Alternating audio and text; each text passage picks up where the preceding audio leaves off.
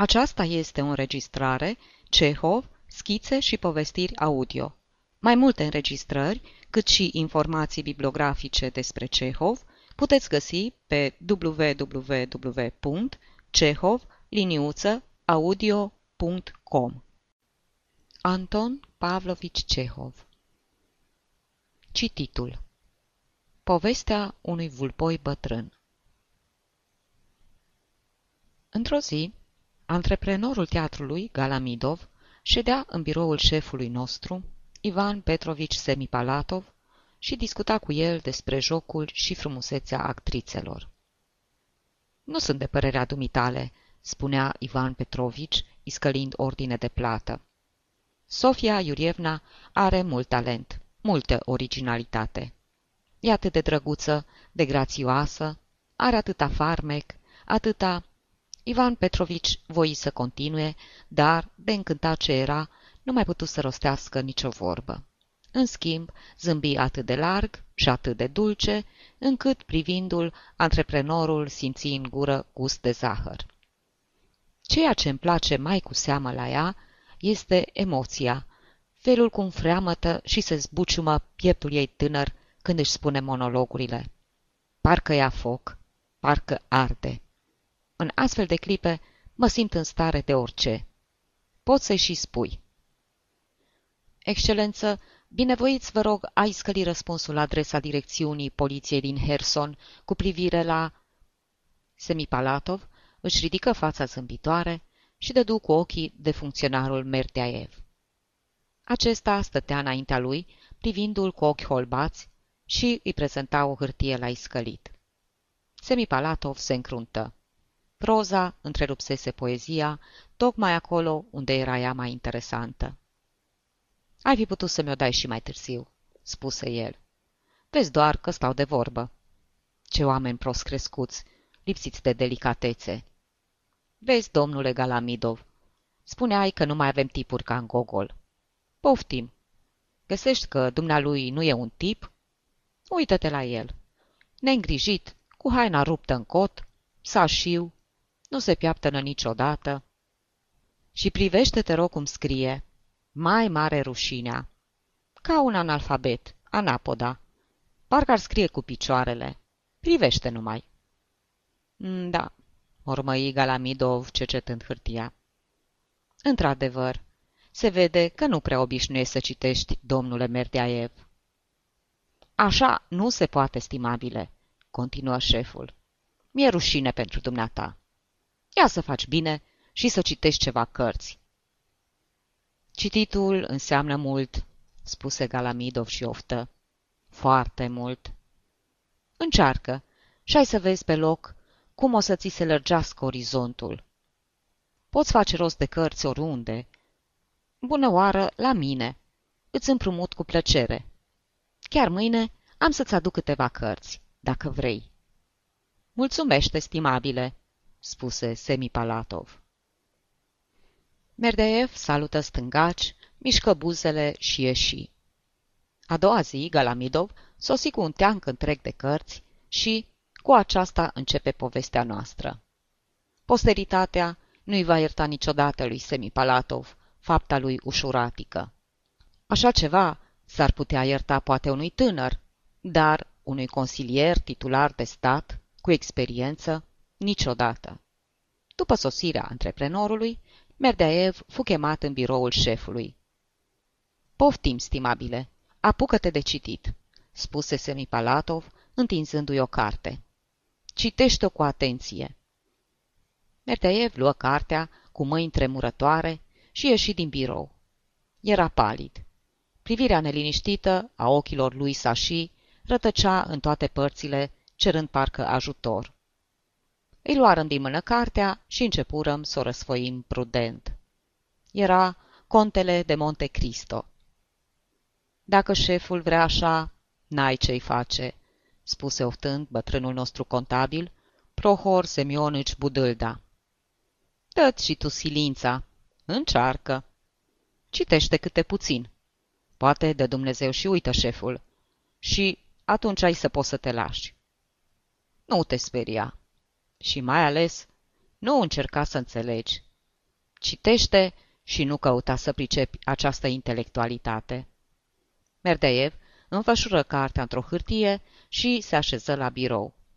Dar, de data aceasta, n-avea poftă de lucru. Mâinile îi tremurau, iar ochii i-o luaseră rasna. Unul privea în tavan, celălalt în călimară. A doua zi sosi la serviciu plâns. De patru ore am început-o, spuse el, dar nu înțeleg nimic. E vorba de niște străini.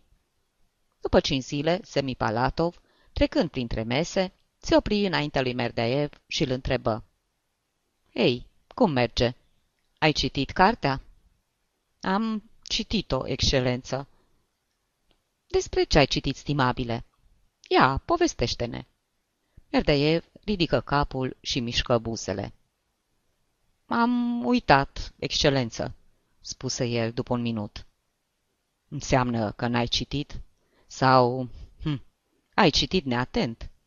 În mod automat? Nu se poate așa. Citește-o încă o dată. În general, domnilor, vă recomand un lucru. Citiți. Citiți cu toții. Luați cărți de la mine. Sunt în birou pe geam. Și citiți. Paramonov, du-te și ia o carte. Othoțev, du-te și dumneata, stimabile. Și dumneata la fel, Smirnov. Duceți-vă cu toții, domnilor. Vă rog. Toți se duseră și-și luară câte o carte. Numai Budâlda îndrăzni să protesteze. Făcu un gest de neputință cu brațele, clătină din cap și spuse Pe mine să mă iertați, excelență, mai curând îmi dau demisia. Știu eu unde duc criticile și scrierile astea. Din cauza lor, nepotul meu mai mare o face proastă pe propria lui mamă și mănâncă de dulce în timpul postului. Așa că mă iertați. Dumneata nu înțelegi nimic, spuse Semipalatov, care ierta de obicei bătrânului toate obrăzniciile. Dar Semipalatov greșea. Moșneagul le înțelegea pe toate. Peste o săptămână văzurăm și roadele acestei învățături. Pothoțev, care citea volumul al doilea din Jidovul rătăcitor, îl făcea pe Budâlda iezuit. Smirnov începu să se prezinte la serviciu în stare de ebrietate. Asupra nimănui însă, cititul nu a avut un efect atât de puternic ca asupra lui Merdeaev. Slăbi, se pipernici și începu să bea. Prohor Semionici, se rugă el de Budâlda, am să dau acatiste toată viața pentru dumneata.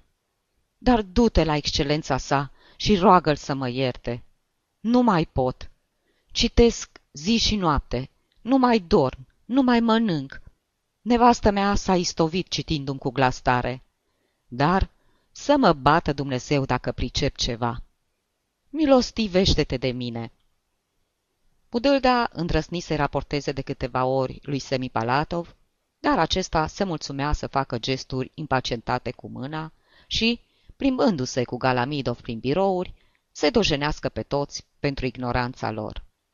Trecură astfel două luni, după care povestea sfârși într-un mod îngrozitor. Sosind într-o dimineață la serviciu, Merdeaev, în loc să se așeze la biroul lui, se aruncă în genunchi în mijlocul încăperii și începu să plângă și spuse Iertați-mă, oameni buni, eu fabric bancnote false. Apoi intră în biroul lui Semipalatov și, îngenunchind și în fața lui, spuse Iertați-mă, excelență, ieri am aruncat un prunc în fântână. Se bătu cu fruntea de podea și izbucni în hohote de plâns. Ce înseamnă asta?" Se miră Semipalatov. Asta înseamnă, excelență, spuse Budâlda ieșind înainte, cu ochii înlăcrimați, că a înnebunit. A căpiat sărmanul. Iată ce a făcut Galamidov al dumneavoastră cu cărțile lui. Dumnezeu vede totul, excelență. Iar dacă vorbele mele nu vă sunt pe plac, v-aș ruga să-mi acceptați demisia. Mai bine mor de foame decât să văd la bătrânețe astfel de lucruri. Semipalatov păli și începu să se plimbe prin odaie. Să nu-l mai primiți pe Galamidov, spuse el cu glas înăbușit. Cât despre dumneavoastră, domnilor, liniștiți-vă. Acum îmi dau seama de greșeala pe care am făcut-o. Iar ție, moșule, îți mulțumesc. De atunci încoace, nu s-a mai întâmplat nimic la noi. Merdeaev s-a însănătoșit, dar nu de tot. Și astăzi, când vede o carte, începe să tremure și întoarce capul în altă parte. Sfârșit. Aceasta este o înregistrare Cărțiaudio.eu. Pentru mai multe informații sau, dacă dorești să te oferi voluntar, vizitează www.cărțiaudio.eu. Toate înregistrările Cărțiaudio.eu sunt din domeniul public.